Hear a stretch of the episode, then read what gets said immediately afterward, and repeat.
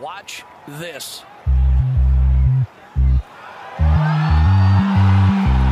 No way!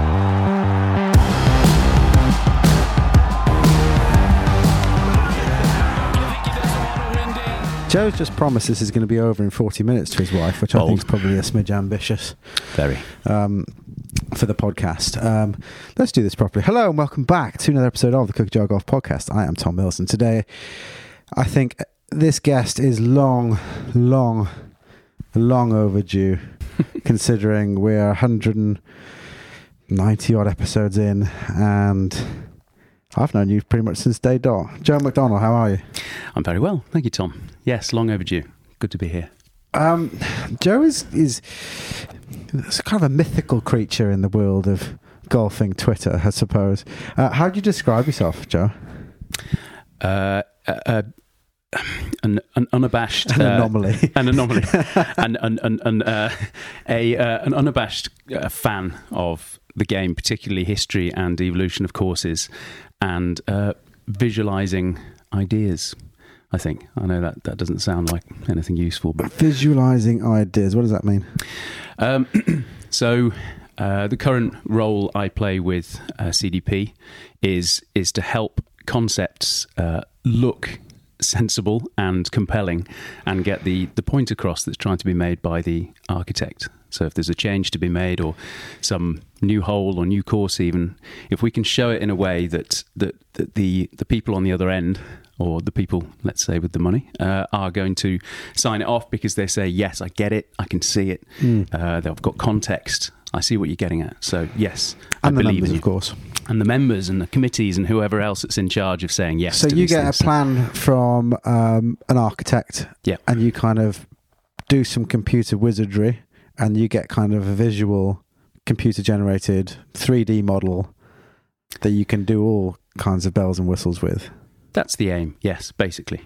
how on earth before I will ask how on earth did you get to doing that which I'm, I'm about to ask just need to caveat that with this episode is not about you and we can't make it all about you No. I'd lo- as much as I'd love to No. um, for those pe- people that are listening that have read the title and are interested this will be about the course evolution of Hoylake, which is slightly different from Royal Liverpool, and I'm sure, I'm sure we'll get into it. Um, this is going to be accompanied by another another podcast with Stephen Proctor, which is kind of like the, the club evolution of Royal Liverpool. So that's where we are going, but we will get there. We need to first establish the background of this genius that is John McDonnell. So, how on earth do you get into doing visualizations and creation of graphics in this way? Personally, I love the use of genius. That's uh, I'm liberal with it. in the in the modern yeah in the modern sense, as in not. As in- Um, yes, I got into it um, through just pure love of the sport, um, love of the game. It's a uh, it was a, a sort of passion. I was delving deep into archives of Hoylake, uh, where I've been a member for a long time since childhood, and because there's such a rich wealth of historical stuff on the course, uh, particularly in the hallways at the club, and uh, and multiple books written about the place by members and others. Um, that there's so much to go on that it, it really got me down a rabbit hole, and uh, and I was just loving it. And the stuff that really took my fancy was the how the course has changed. Um, excuse me. There are lots of lots of uh, sort of pre 1900, late 1800s links courses, particularly that had, that have changed massively before they sort of settled.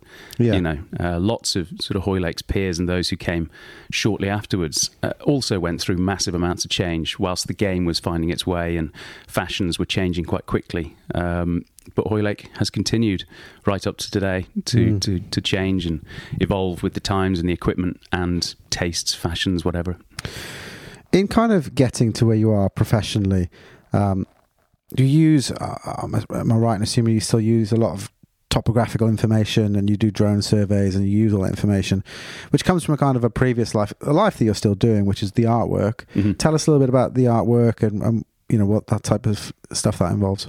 Uh, I, was messing around with techniques to try and uh, visualize, once again, visualize ideas that I had um, to try and show things that may have changed over the years that I found really interesting, um, seeing how holes and courses have evolved. And I I've always been a watercolorist uh, at school, and, and after school, I've, I've painted watercolor paints. My particular style was after somebody called Graham Dean, who's a local artist to where I live on the Wirral and he uses uh, watercolor out of the tube straight onto the, the paper. You know, it's wet on wet watercolor, very, very loose style. And um, just through experimentation and modern tools, I found a way that I could simulate that style with digital watercolor brushes. Um, and combining that with 3D modeling and, like you say, the modern techniques of gathering LiDAR data and, and photogrammetry techniques with drones, we're able to combine the two. So I can paint onto the surface of a of a 3D model, shine some extreme low light across the model surface, extreme low light, and uh, you can make even the flattest course look like it's the Himalayas. So Yeah. there you go. And um, your artwork is um, is not only absolutely stunning. By the way, I've got a piece hanging up in my in my office, which is it's a it's a, a piece that you sent me that's of the old course, and it sits above my sits above my monitor in my room. My my, my office has no windows, so whenever I'm in a really dark dungeon, well. No, really, I'd love a window, but when I'm in a really dark dungeon, I just look up at that uh, that piece of art, and it always makes me think of the 150th. Actually, makes me think of going back to St Andrews. Your artwork's not only beautiful, but it's also factually like really accurate, isn't it? It's like I hope so. Yeah, we try to. What we work with is is the most up to date possible sort of survey data that we can get hold of. Um, the beauty of what I was doing, it ties into the the Hoylake evolution stuff, is that. That w- with working um, with lidar data and various other bits and bobs, you can highlight um, contours and features of the course that are perhaps no longer in play. Um, Hoylake being an example, and I'm sure basically every course, particularly Golden Age courses and sort of pre 1900, will have all kinds of features that have been lost to changes in routing and whatnot. So footprints of bunkers and uh, and lost teeing grounds and Yeah. greens even. because you can see that in the. So what's lidar mean? What does LiDAR is light detection and ranging. So it's a uh, it's a it's a, a digital technique that's been around for a long, long time. It's a sensor that bursts. Um, it bursts uh, Photons? laser. It, yeah, photons. Um, lasers towards a, a target in a spray and then receives them back in the sensor. Okay, like radar, but for light instead yes, of radio. yeah, exactly. Okay. Yeah, Well, there I, are certain even, I can, types of- even I can understand that with my. Even you can, but there are certain types of lidar you can get. You can get penetrative, you know, ground penetrating lidar, which archaeologists use and things like that. Oh, okay. But the lidar we're talking about, the sort of standardly available stuff, like the stuff you got with your phone, like modern phones have a lidar scanner on them. Um, oh, do they? yeah, so they've got lidar sensor on Apple. So how they focus? iPhone 12 onwards. Uh, no, it's it, it's What's the di- purpose It's a different thing. What's the purpose of it on a phone? Well, it can be used for um, for for depth perception. Um, you can make a model of your living room. Bloody hell. Well, let's not get too far down this rabbit hole. that's that's a different story. Um, so this sort of passion that you had for looking at, you know, the the magnificent hallways of Royal Liverpool Golf Club and the history that's there, and and then combined with your kind of knowledge of, of these lidar techniques and the, the all the topographical information you get, led you to kind of investigate the history of Hoylake. Now, first of all, the Open, 151st Opens coming to Royal Liverpool this year. People are going to call it Royal Liverpool. Royal Liverpool. Some people are going to call it Hoylake. What's the difference? well, there is no difference really. It's local terminology. Sandwich, you know. It's it's the same sort of thing. It's just that um, it was the Liverpool Golf Club. The funny thing with this one is, you know, Sandwich is at least in Sandwich. Yeah. uh, the Liverpool Golf Club was uh, was founded by uh, uh, some gentry who uh, named it after. Well, it was the Liverpool Hunt Club, which was the existing uh, horse race course that was there in the very earliest days of the golf, and. Um, uh, there are a few members who are, who would press you on uh, on the, the fact that we weren't a golf course that was played over a race course. It just wasn't the case. The, the nine holes were laid out in a deliberate fashion to try and avoid the race course wherever possible for obvious reasons. The posts Yeah. were an issue and the hoof prints were an issue. So really, if you look at the original nine hole layout, it didn't um, it didn't really it didn't really use the, the race course um, track Yeah. per se. There was there was one hole that Is that the, is that the rhetoric that currently it used the race? well, Is it can the- it can easily be confused. I think the case was they were trying to avoid it, um, but they cohabited for a couple of years. Um, Mm. I think there were only there were only a handful of race meetings um, at a time where the golf was played there, and then it, it moved. I think they moved their base of operations and um, and horse racing. slightly fell out of favour uh, around that time. I mean, it continued on, but uh, yeah, it Yeah. wasn't as popular. So you've got this feature of um, of Hoylake where you've got the internal out of bounds off the the club's first open Yeah. three, the third hole, of the open routing. Um, now I know that's something to do with the racetrack, is it or not? Um, uh, so, out of bounds is a funny one. It's a big, it, it's a big one. This could have a, a two-hour podcast on its own. um, Well, Tom Simpson said he liked out of bounds. well, absolutely. But I should lead off by saying that if you don't like internal out of bounds, that's fine. That's totally your choice, your prerogative to decide you do or don't like the thing. But it is there. It's just there, and it's not going anywhere. That um, internal out of bounds of the practice ground at Hoylake is going to stay indefinitely. And Well, it's going to be. I think it's uh, it's all tented village. Well, and it is, for like sure. for Yeah, yeah. for the open. So, uh, it actually comes in very but handy. that, is that something to do with the racetrack? Was that where the track was no, it was a field. that? So if you go right back to the very earliest days, pre pre golf, um, and you look at the old uh, what were called tithe maps, and that was how land was uh, divvied up into compartments where people would rent land from the Yeah. lord of the uh, of the land, who was at the time Lord Stanley of Alderley. And he would rent out parcels of land, um, some famous names, but uh, you know John Ball Senior, who was the proprietor of the Royal Hotel, which w- had, was built in late 1700s, and then he was the uh, the head dude at the uh, the Royal Hotel, and also Love that he's the head dude. head dude, and uh, and also uh, had a house which is just behind James Bledge's current abode, uh, which was ploughed down in the 60s because it went into disrepair. James Bledge, course manager of course manager of Liverpool, and he lives just kind of just off our eighth tee, Okay. uh, the back of the sixth green. Um, so yeah, uh, John Ball Senior was was living there, and he had some animals, uh, some livestock. Uh, also, was in charge, I think, in charge of the rabbit warren, which was uh, sort of another source of income. So um, they loved rabbits back in the day, didn't they? rabbits were a good source of income. You didn't have to do anything. Yeah. you just shoot them go get them. So uh, it was pelts and meat. Um, so rabbits and and racing and golf were coexisting for the first, you know, 10, 15, 20 years of the course's life.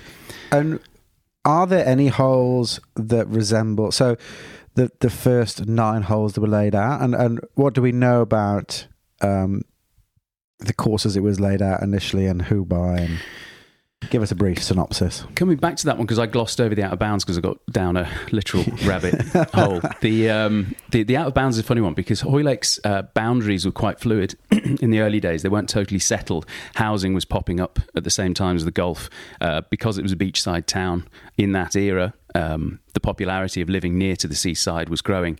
This uh, Victorian sort of going to the seaside destination, good for the good for the lungs, the oz- take the ozone. That stuff was really kicking off. Um, and of course, train travel. Um, so, w- you know, the, the boundaries were fluid and they were moving. Um, and the the outer bounds were at the time when they were when they were set. You know, the course was set up initially. Outer bounds literally was outer bounds. It wasn't you. It wasn't the land owned by the club. Yeah, So it was a field, uh, particularly the one inside the racetrack. It was just a field. It was livestock. Um, you know, it wasn't arable because it was, of course, links land, which isn't very good for for farming uh, foods and such. So you know, it was out of bounds. And um, and then over time, what happened was the club managed to secure more land and actually lost some, but but in the process got got land back. And uh, with the boundaries moving, what you had was decent holes that were part of the routing that they didn't want to sacrifice now that they'd acquired more land. So you had internal out of bounds popping up. yeah. So we think, but we're not sure, that the practice field inside the, the first and 16th uh, actually wasn't leased by the club in the very earliest days. So Oh, okay. the out of bounds was just part and parcel of not being leased by the club. And then over time, whilst the club acquired that and it became what we now know as the practice ground, of course, practice wasn't a thing in 1869. Yeah. You know, Don't think it's a thing for some of us now. exactly. Um, but yeah, so we, we acquired land, and by virtue of that, uh, we we had internal out of bounds. Yeah. Uh, perhaps the most famous after the practice ground is the what was left of seven. Mm. Uh, the Dowie Hole, the famous, infamous Dowie Hole, and that was in old pictures. You can see it the the cop, uh, you know, these tall turf walls, which denoted uh, boundary edges. Um, uh, I digress again, but the, the cops we just found recently, Anthony Schoen, our um, head trustee, has found information that said not only were the cops used to uh, keep your livestock in you know, within your field area, but also they might have been used as uh, flood defences Oh, really? which makes a lot of sense because our, our land down by where, where current eight and nine are, the far Yeah. and the punch bowl hole, they um, that would flood quite regularly. It's the Mm. lower, lowest lying part of the course, and um, and it was really unfit for golf in the earliest days. Mm. Hence the reason why the sort of in the early days using around the race course seemed to be the best piece of land to, to start with. Yeah. So coming back to your question, the uh, so, so the earliest um, layout of the course was uh, it was set up by um, James Muir Dowie was the club's first captain, but he was also the, the instigator of the of the, the club to get a club going, and um, he by marriage was uh, related to the Chambers family, who were uh, Scottish, you know, well-to-do folk, Mm. and uh, and also well embedded within the game of golf up in Scotland. So Chambers and George Morris, older brother of one of the older brothers of Tom Morris, uh, came down and at the behest of uh, James Muir Dowie and others to lay out nine holes across this piece of land, which they thought would be good for golf. Now the crucial part is it's very very flat. We all know this, you know, Hoylake and flat they are synonymous. We know this, but um, the reason they chose this particular bit of land was, as I say, the rest of the sort of surrounding stuff, the dune land and, and such, was unusable at the time, uh, not without huge amounts of finance and effort Mm. and technology that just wasn't there in the day. You know, horses and carts and stuff wasn't going to get the job Wasn't done. going to cut the mustard. No. Uh, so they were playing across what was ready to go land. Yeah. You know, I mean, ready to go in certain respects, but uh, early stories of the, the the hole that now plays as our field hole, which is thirteen um, for the members. The the green round there was surrounded by the rabbit scrapes Yeah. And it was really heavily affected by rabbit scrapes. Over time, they managed to turn those into formalised bunkers, or at least you know something that Oh, resembled really? a- That that badly yeah, damaged? Yeah, yeah, yeah, it was just holes everywhere. Um, so that was the sort of epicenter down where the bit of patch of Gorse is on our drive on the first on the left by the fence, Hmm. right over to where the, the 13th green is. That was absolutely pockmarked, full of rabbit Really? scrapes. So that was the epicenter. Um, so they used the, the land around the practice field um, because that was it required the least effort. Yeah. And in those days, because it was such a sort of early forage into golf in England, the idea of pouring huge amounts of cash into something before Yeah. it really had a chance to, to get going and, and take root uh, would have been a, a, a sort of mad investment, really.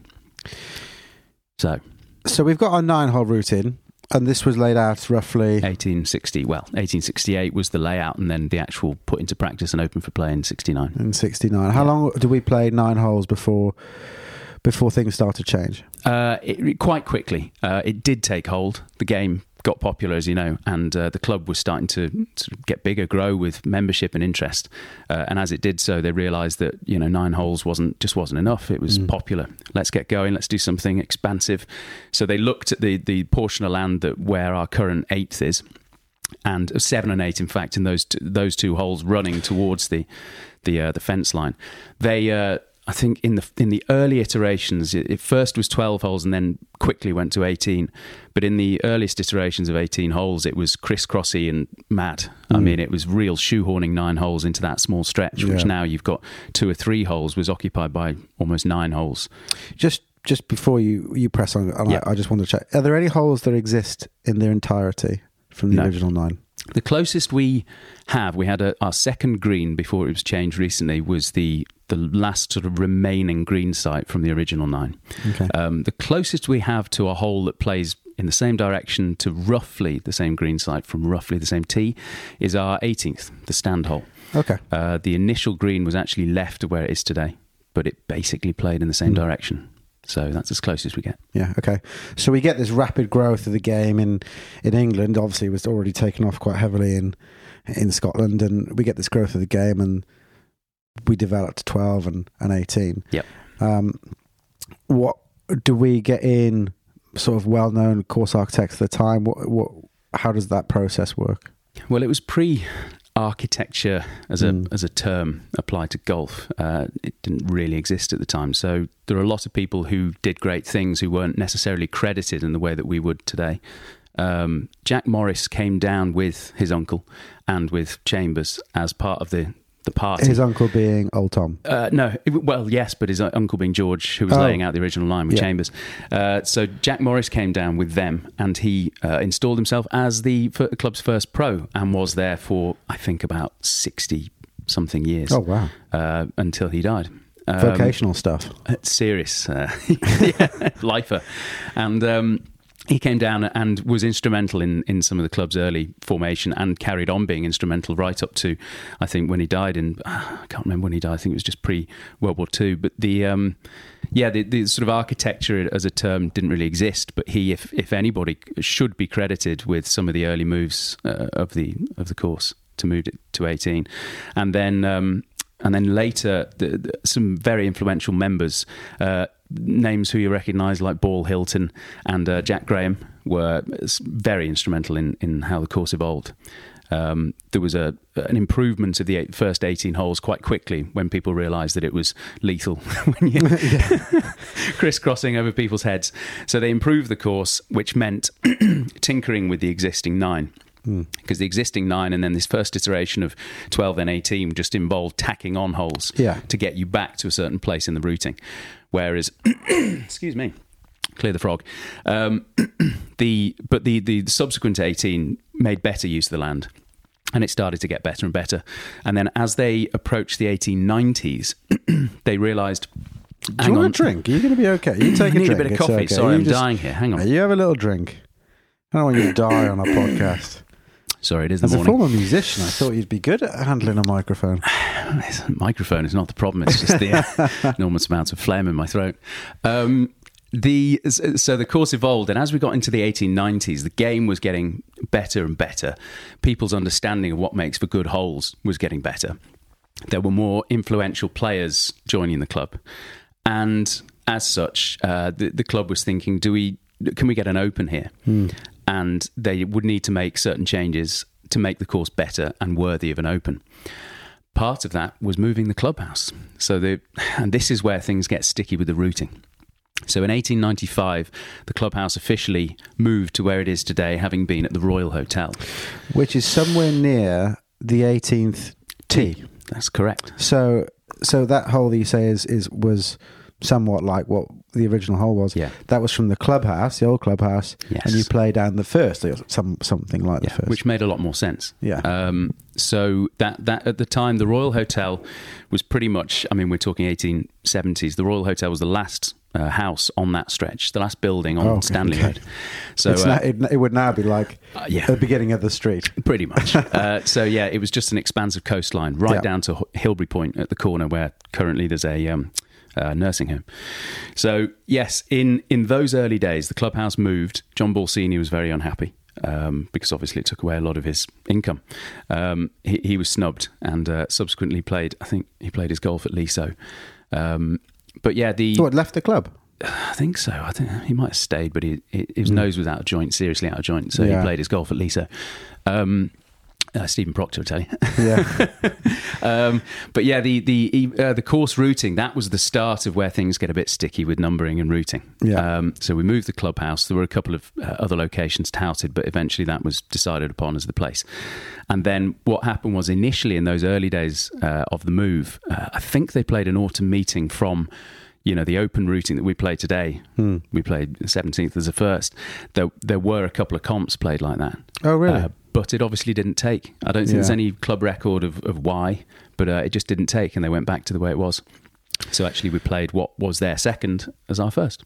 It's a strange. I mean, I don't want to digress too much on this, but it is a strange one that the members of Royal Liverpool play what they would consider the course, finishing on, um, you know, the two par fours to finish. Yeah. Um, and then in the Open, when the R&A come into town, you switch it up. I suppose that's just for drama, fishing on a par five.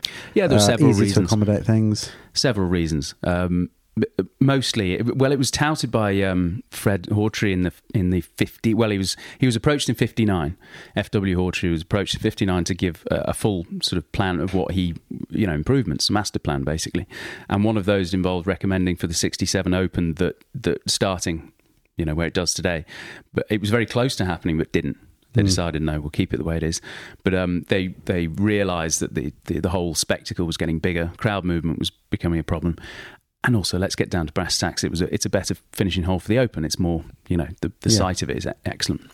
So Ah, yeah, like, it is right back in front of the clubhouse. right in front of the opposed to- clubhouse, and also the distance between the 16th green and the um, and the 18th hole was uh, and the 17th tee and the 18th hole was it was all a bit too close. Yeah. So um, as we know, they've got this amazing infrastructure now where you can walk over these bridges and Yeah. you know it's pretty incredible what they can do. But back in the day where it was on foot, um, it was they, they could see it was an issue with crowd movement. Yeah. So uh, so uh, while they did in '67 decide to keep it that that way, in 06 it was decided no, let's you know.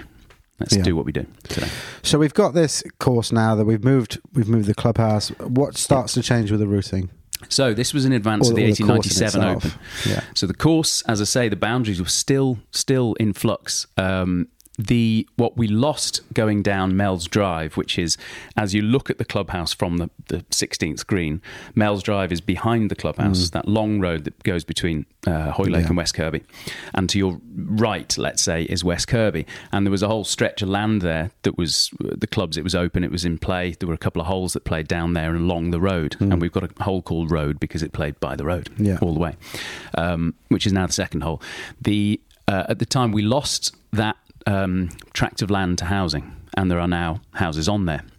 Uh, but we gained, we had the choice to gain other parts of land to try and make up for the lost land. And at the time, I don't think it was a direct sort of either or choice, but there were two holes drawn up that would have gone out to Hilbre Point, right at the corner by the nursing home. Two holes actually planned, and they would have gone out and back. Um, so kind of Turnberry esque Yeah. vibes, you know, Pebble Beach on the cliff top stuff, Yeah. uh, which could have been extraordinary. Um, but More sensible minds prevailed. so, somebody got cold feet. I think it might have been because the land was so unusable at the time. It Yeah. was really tricky to, to make any use of it. Uh, even the, the dune land that we use today was deemed, you know, it was just too rough. Has that had to have a lot of work done to it to make? Well, Because it you talked about the- it flooding quite a lot. I don't think it floods much now. Not much now, no. No. But um, you know, in those days, the uh, the marram grasses hadn't plugged the the sand as much as it has today, so you had quite a lot of blown sand across the course. Yeah. uh, and those dunes would have been much wilder Yeah. and harder to use. Um, so really, it comes down to finances. Dynamic dunes. The ones Dynamic that, dunes. The ones that move around. Exactly. So they hadn't had time to sort of stabilise as much as they do today. Um, but in those days, it would have been a big financial undertaking and quite risky Hmm. to say, okay, we'll do two holes over there. We'll have to pour a load of effort into it to try and make them usable for golf. And this was prior to like actually moving a load of earth. Oh, wasn't it? absolutely not. Horse and cart. I mean, Yeah. madness. Yeah, would have been extreme. So instead, it was decided to use uh, the holes where we now got five and six. So we bought this patch of land, that sort of triangle of land that Yeah. plays as five and six today, and. That was, uh, we think Jack Graham was was highly influential in the layout of those two holes, which are cool holes. Five particularly is a great hole. Um, yeah, so that that was in advance of the 1897 Open. That that actually that patch of land, I should come back and say, uh, there was one uh, drawing done of a hole that, that recommended going up the old straight third par five. We we now play as a dog leg. We'll come to that later, but up the old straight path um, five third, and then back again, straight in the same direction into the corner where the fifth green is today, but played from a tee right next to the other green. Okay. So just go back and forth, and it was called football field. And the reason it was named football field was because part of the land that was taken was um, the rugby club, Hoylake Rugby Club, rugby football. Yeah. And uh, the captain was Harold Hilton. Oh, really? Yeah, there you go. I wonder how they got that over the line when they sold it. Uh, so, and apparently, uh, Anthony Sherman was saying that that patch of land is some of the the best turf on on the Oh, course, really? by virtue probably of being well, it had know, been looked sports after field in some looked wa- after. in some way. Sadly, it's not really in play these days. Um, it's just short of the the gorse on the left of three. Yeah. It doesn't really come into play unless you really squiff one, like I do regularly. There we go. Yeah. We're not here to play golf. We're here to think. we- We're here to think and talk about Talk. it. Yeah. So we've kind of got the bare bones now. We've got we've kind of developed an 18 hole routine. We've got the land that's eight nine, current eight nine, or Yeah. uh, open 10 and 11. I'm going to get so confused. Oh, all I this know, stuff. I know. I call them by the whole names. It's the only way to do it. I mean, you need a reference sheet with you when you're Oh, talking about this stuff, but It's all it's all very complicated. But sadly, most people will only know it in terms of open I know. open routing and how they see it on. Which has a different TV. routing this year. So what happens, you know, between 1900 and say 1930? What what kind of goes on in that period of time? I'm conscious that we've got yeah. you know a strict time limit you've set Yeah. with your with your wife. So we've got what happens. You know, fast forward that sort of Yeah. 30 years. What what kind of develops with the course in that time? Well, interesting. 1897, first Open that they held. Um, Stephen Proctor will go into all the competitions and stuff, but you know the amateur game was absolutely enormous at Hoylake. Uh, it really sprung The birth of amateur the- golf. Well, not the birth. yeah, well, like- sort of serious amateur, Yeah. elite amateur play, uh, an international amateur, and um, anyway, so 1897, the first one, and then there were there was some talk from Simpson, Fowler, others uh, who, who would say that really the Open should only be contested over uh, Hoylake and the Old Course. Really? It was held in That such revered. esteem. Yeah. Um, But they're very similar, you know, like in terms of they share some they are not yeah. the most dramatic places when you look at them. They play um, they play fairly flat, but the nuances of the of the way the ball can bounce and roll and you you don't see that as much in other links courses as perhaps you see at Royal Liverpool and, and the old course. They do share some similarities. The change in elevation, you know, clearly there isn't any. Uh, you know, Yeah. Uh, whereas St Andrews has got far more consistently choppy land than than Hoylake does. Um, but yeah, they they were held in great regard, and from 1900 up until the First World War, um, I think we hosted another couple of opens in short succession, and the you know the course was developing. Um, new well holes were shifting tees were being added the game was developing in such a way that you know Mm. obviously we'd moved away from this idea of teeing up next to the hole which was Yeah. how it was in the very earliest days of the club and now sort of these ideas of stretching the course you know being longer uh, making the better use of the land. The dunes started to come into play with new tees being set up into the dunes and playing out of the dunes. Mm. Rather than trying to make a green site in the dunes, it was much more about playing out of Yeah. them with a tee because it was easy to do. Yeah. Um, around 1913 was quite a big change. Um, the, uh, the the hole that we know as the tenth, the D hole, which plays as a sort of right to left Mm. dog leg up to a raised green. Wonderful golf hole. That. Great hole, um, great green, really Mm. great green. Uh, used Treacherous. to play treacherous green, absolutely. No need for bunkers on that green. Really good. Uh, you you played over a strip of bunkers that were straight in front of the tee. You know, 150 yards off the tee. These three sisters bunkers, uh, which remained until the 50s. But you played straight over these into sort of oblivion, a blind drive, and then down the hill to a to a green that now is um, uh, is a sand scrape in front of the championship tee of our fifth hole.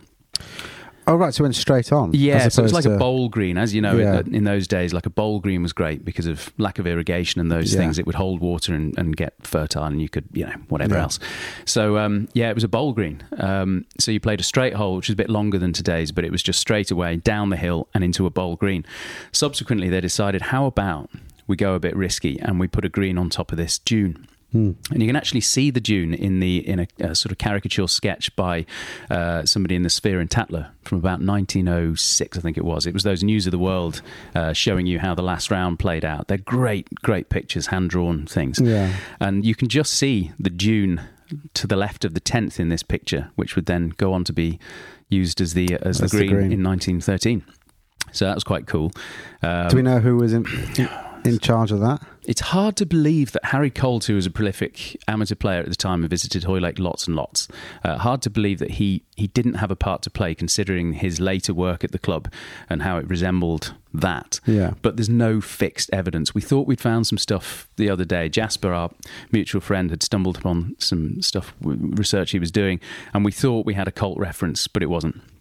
Uh, so we, we have to credit Jack Graham and um, and other members for, Mm. for that change, which is now become In terms of all this, is it all is it all minute books? You know how because this Yeah. is like you have a substantial amount of knowledge, and the club has a substantial amount of knowledge of, of these changes. yeah. Is it minute books? Yeah. Because we're not even anywhere near the era, which I- I'm hope we're going to go on to shortly, of you know the RAF photos and all that stuff that we can Mhm. use. I mean, photography was probably still course photography was still blossoming around about that time. So it was the early days. Um, the the club has got comprehensive records, as you say, minute books. Uh, I don't think it's light reading. yeah, no. Uh, but uh, the, the the best record of the course's evolution was released by Anthony Schoen uh, in conjunction with Richard Latham. Um, and that is what I consider the best record of the club, the course's evolution that we have. Uh, but it's not absolute, and, and he would tell you this. Anthony it loves it. I was with him the other day, poring over some new stuff that we'd found. Um, all the time, we're finding new stuff Yeah. in this digital age where just by virtue of searching and being uh, patient, you can uncover new stuff that like newspaper clippings, newspaper and- clippings, yeah. pictures, you know, this sort of thing. And sometimes it's fun to come across pictures that corroborate uh, a hunch. Yeah. Um, stuff that may have been referenced in text, maybe in passing. Well, you've done us a little uh, thing that we're going to add on to this podcast, a little 10 minute vignette video of a hunch that you had that um, we'll we'll add to the show notes. I mean, it truly was exceptional when you sent that across. I was like, this is nerdery at its Oh, absolute finest. Um, Yes. but please do check out the show notes for this little video that Joe has made on on the twelfth, which we'll which we'll go on to shortly. But um, yeah, it's it's amazing when you get these little little Yeah. hunches and they work out to be true. It's lovely. It's a light bulb moment. Um, we had a similar one when the the uh, new hole that we have now, uh, the Little Eye hole, which was formerly Rushes.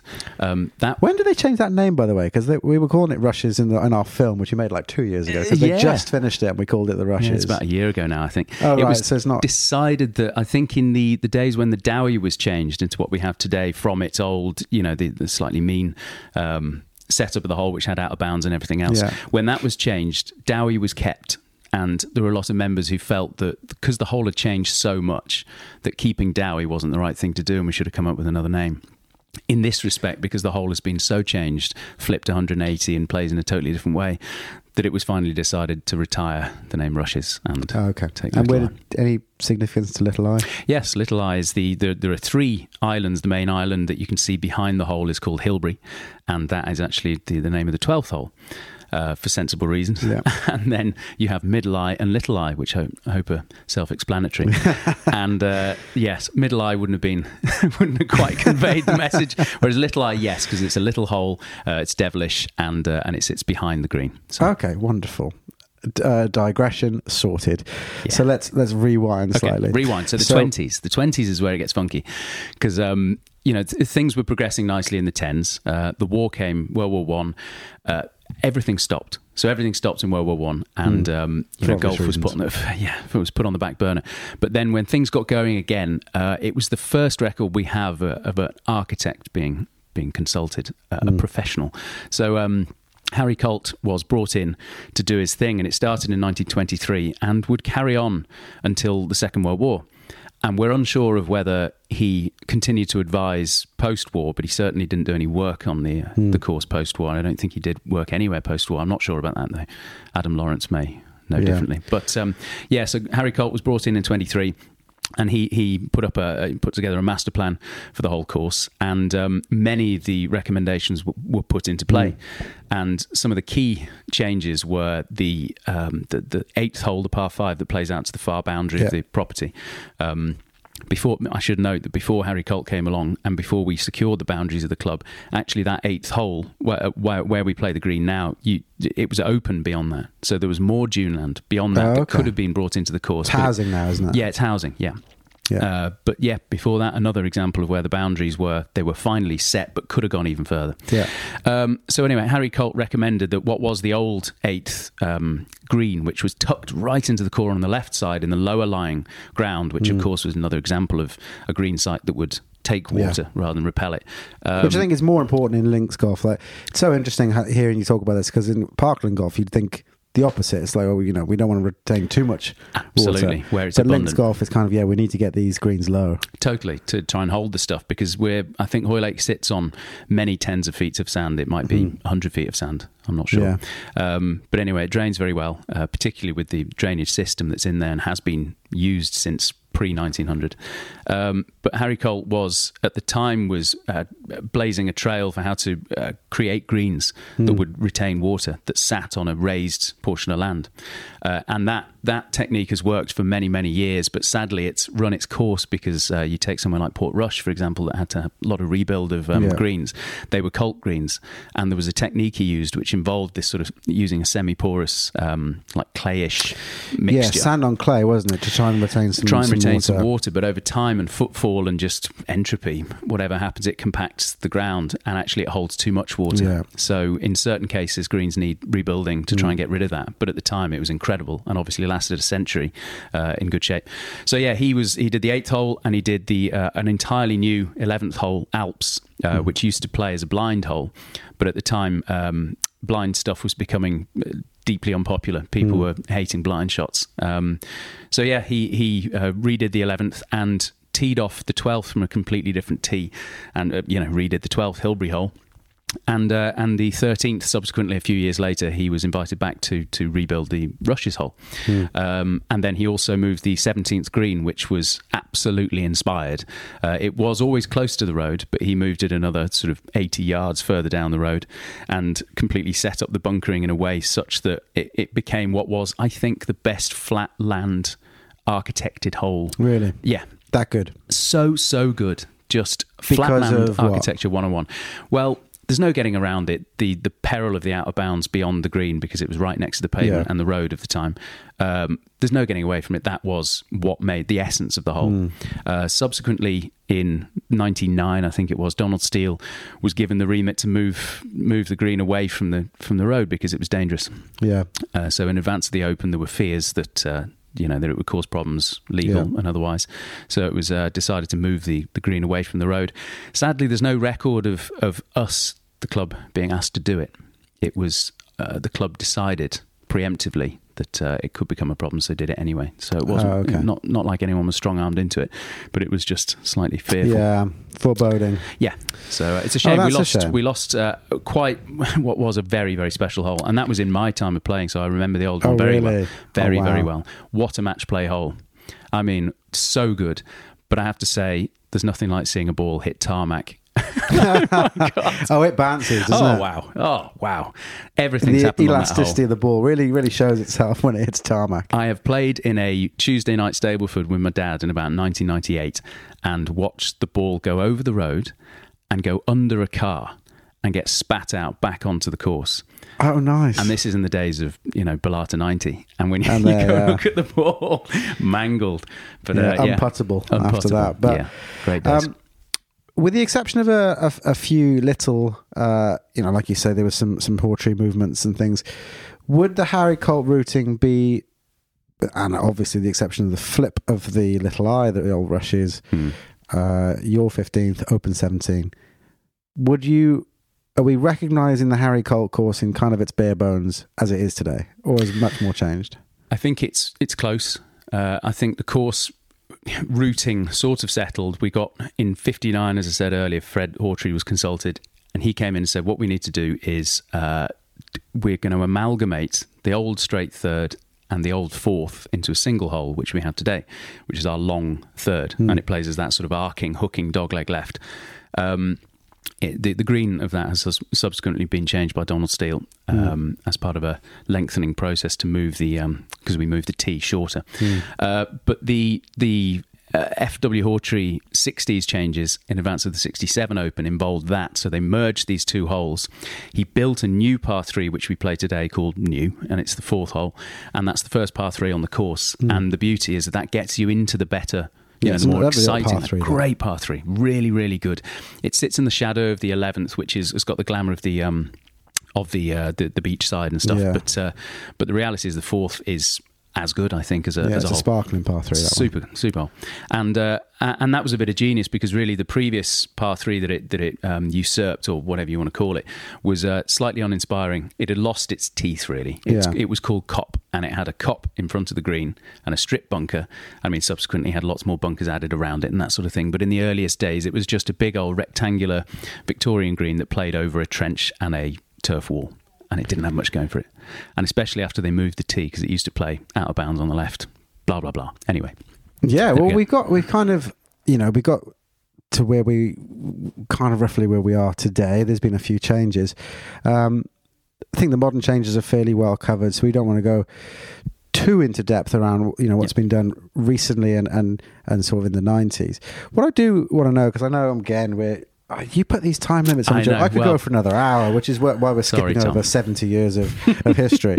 Um, but I'd just like to know um, tell me a little bit about how you dig out all this stuff in terms of the the old i mean raf aerials and the importance of all that sort of imagery in the last sort of five six seven minutes um, how you use all that to kind of discover all this stuff that you get aerial images there's no uh, no doubt about it the, the sort of prevalence of aer- aerial imagery and the archives now being digitized and being opened to people architects anybody who's seriously interested um, has has revolutionized how we see courses particularly of this age of, of a certain um, maturity. Uh, what I particularly like about Hoylake is that we've got a 30s aerial. Um, there are lots of 40s. That's rare, isn't it? It is rare. Anything before the World War II uh, spate of aerial stuff is is quite a rarity, uh, particularly anything that's good, you know, Yeah, usable. usable, yeah. This is a bit small. This one we have. It's up on the wall in the club upstairs, and um, we took a scan of it, and I tried to do what I could to make it better. Um, you know, smooth it out, get rid of some of the um, the sort of noise in it. Like one of the like when you in one of the movies where they're like enhance, Yeah, enhance. exactly. That's becoming closer and closer to Is reality. I know it used to be scoffed at, but now it's getting Yeah. close. But not with aerials. There's nothing you can do with this. Anyway, so Well, if there's no detail, what are you going to do with no, it? exactly. But looking back over the years, what you see from this 30s aerial is that these white marks that can sometimes look just like a blemish or a lens flare or whatever else, uh, turns out that they really are sand. Mm. and you get these enormous long strips of sand. So you can see right round the outside of the practice ground, the field, is just this almost unbroken ring of sand. Really? And what happened was with the trenches that we were talking about, where you next to cop turf Mm. walls that keeps your, you know, maybe flood defense, maybe a sort of wall to keep your cattle in in your field, um, actually produce these trenches, which of course where the mud has come from, you yeah, know, like borrow pits. borrow really. pit basically. And in the early days, as we said, there was no sort of plugging of the, the ground. It was the, the blown sand was quite an issue, so it would just be swept across the course with any kind of wind, and these would collect sand in them. So they became these sort of natural bunkers. Um, and you know some of them were over time filled in. Others were, were kept going as a more long lasting feature. And then as the fashion for sort of strip bunkers waned um, they became separated into these strings of separate bunkers. And you can just see the evolution of these bunkers over the years starting with this 30s stuff Yeah. and going right through to 60s, 70s, and just seeing how the, the bunkering has become more sparse, um, bunker shapes, styles, everything else has changed, and and it's gone in hand in hand with equipment and fashions.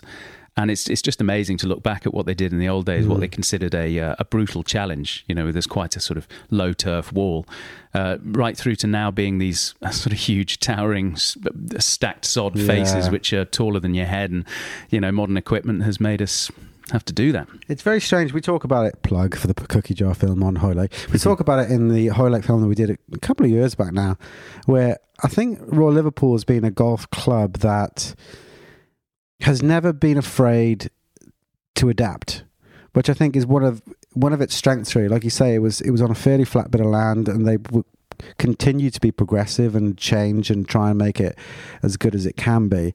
And I think it's probably the strength of the club is that it did always adapt and try and stay ahead of advances of technology and never really just stayed in the in the past and think yeah this is just what we are it's just kind of No, never rested. I, I think there's it's ambitious. I think, and it's to be commended. Um, as we know, ev- not every change that's made to a club makes it better. Um, there are inarguable changes that have happened to Hoylake that I, I would say have made it better. Uh, Bernard Darwin famously did not like um, Harry Colt's change to the 12th. He Really? lamented the loss of the old 12th. Um, but subsequently, it's a bloody great hole maybe the best on the course. So you know, with time, sometimes these the, the dust settles and the naysayers sort of disappear into the ether, and what's left is a is a great legacy. Uh, it's not always the case, though. You know, not every change is is successful. Um, but I think we give them time, we let them settle, and then go to it again if club finances allow. We just keep improving. Keep looking at as a parting gift place. joe you uh, you're a hoylake man and boy um, i take it you're going to be watching the open Of course, um, whi- anyone who's going to go there anyone's Mm. lucky enough to visit where where's the best where's the place to go and set yourself up or are you walking the course with a group what are you doing it depends on what your style is. Are you a sort of walk and talk person, or are you sit you Ken on the course or are you a, Yeah, or exactly. you featured holes coverage Precisely. Are you in the tower? Um, I would say, having seen the new stand, the, the, the stand at the back of the new little eye hole, there is no getting away from it. That is going to be the place to be. It's a little bit like the the back of the Eden Green at uh, the old course last year. yeah where you can see yeah, hot- lots of stuff going Yeah, on and hot property. If you can get to the top of that stand in the corner, you've got behind you, you've got extraordinary views. You've got the, you know, the hole which, if the wind blows, is going to cause chaos. Um, you've got to look down the 18th tee straight over the top of the big players who are coming off this new back tee, which makes the hole 600 plus. Um, and you've got to look down, arguably the best hole on the course, which is the 12th. yeah So, and, and of course the new tee on the um, on the 13th, which is also 600 plus. I think correct me if I'm wrong. I think you'll have your, the sun on your face all day there. I, think, would say so. Cream up, good Yeah. style. Take a picnic. Don't leave your seat, otherwise you won't get it back. Yeah. uh, yeah. take a bottle to win. Take a bottle. yeah. Exactly. Joe McDonnell, you've been an absolute pleasure. Thank you so much for coming on the pod. Um, if you didn't restrict these absolutely ludicrous time restraints on us, I think we could have gone for hours. certainly But could. thank you very much indeed. Nice one, Tom. Pleasure. Do you want to say adios? Adios. Watch this.